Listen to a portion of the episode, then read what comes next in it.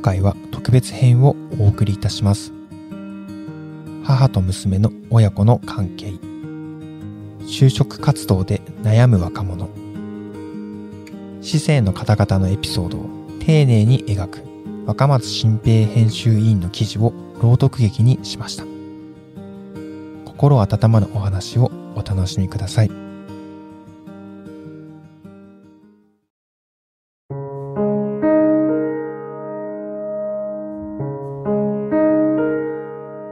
40年近く前の1983年、私は大手旅行会社の新入社員だった。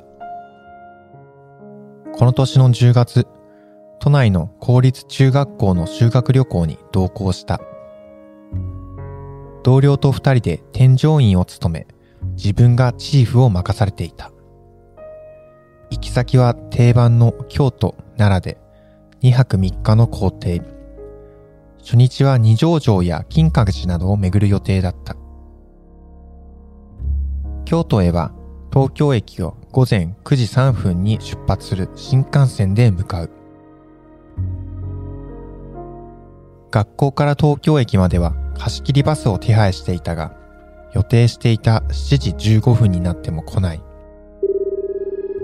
バス会社に電話すると、今日そんな予約はありませんよ。言われた。私が日程を間違えて依頼し、前日の確認も怠っていたのだ。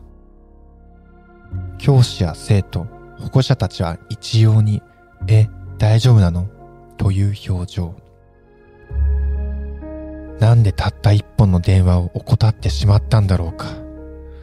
今すぐこの場から逃げ出したい。電車に乗って東京駅に向かおうにも通勤ラッシュの時間帯だ。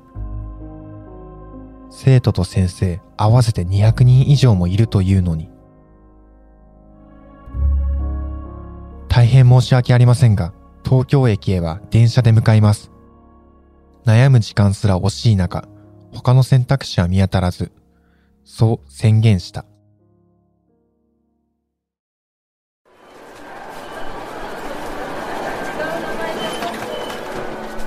学校を出たのは7時半頃で、東京駅へは乗り継ぎも必要だった。ホームの端から端まで分散して、一斉に満員電車に乗り込むことに。しかし、大きな旅行バッグを抱えていることもあって、何回かに分かれて乗車した。タイムリミットまで1時間半あったが、駅で二百数十人分の乗車券を購入するなど、絶えずバタバタしていた。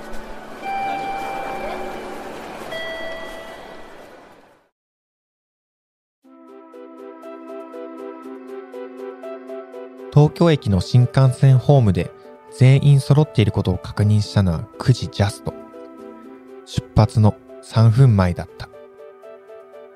校長先生の元へ行き、経緯を説明して謝罪した。すべては自分の個人的なミスで、会社は何も悪くありません。会社の責任となれば、テレビや新聞沙汰になりかねない。実際過去にそういう事故が起こったことも知っている。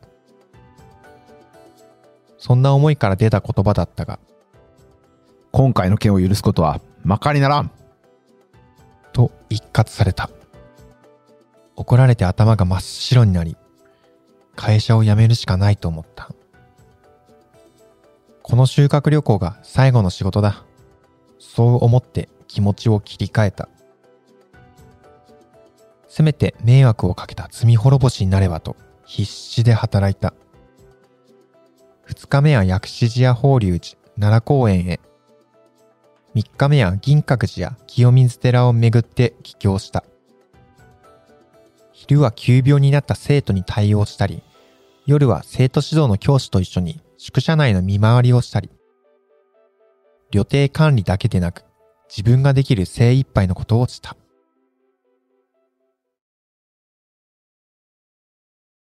修学旅行を終えた翌日、辞表を持って出社。自分が責任を取って退社でもしない限り許してもらえないと思っていた。辞表を渡そうと上司のところへ行ったら、反対に一通の封書を渡された。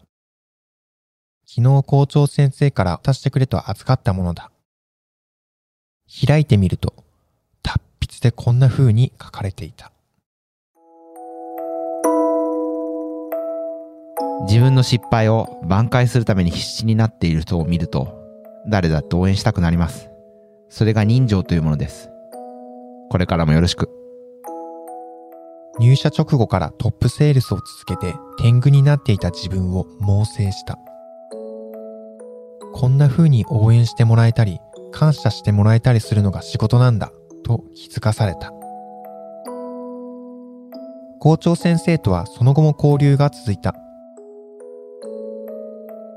仕事に関しては直接の担当ではなかったため、営業担当者を通じてやり取り。校長先生が教育委員会に転任してからは個人的な付き合いも始まった。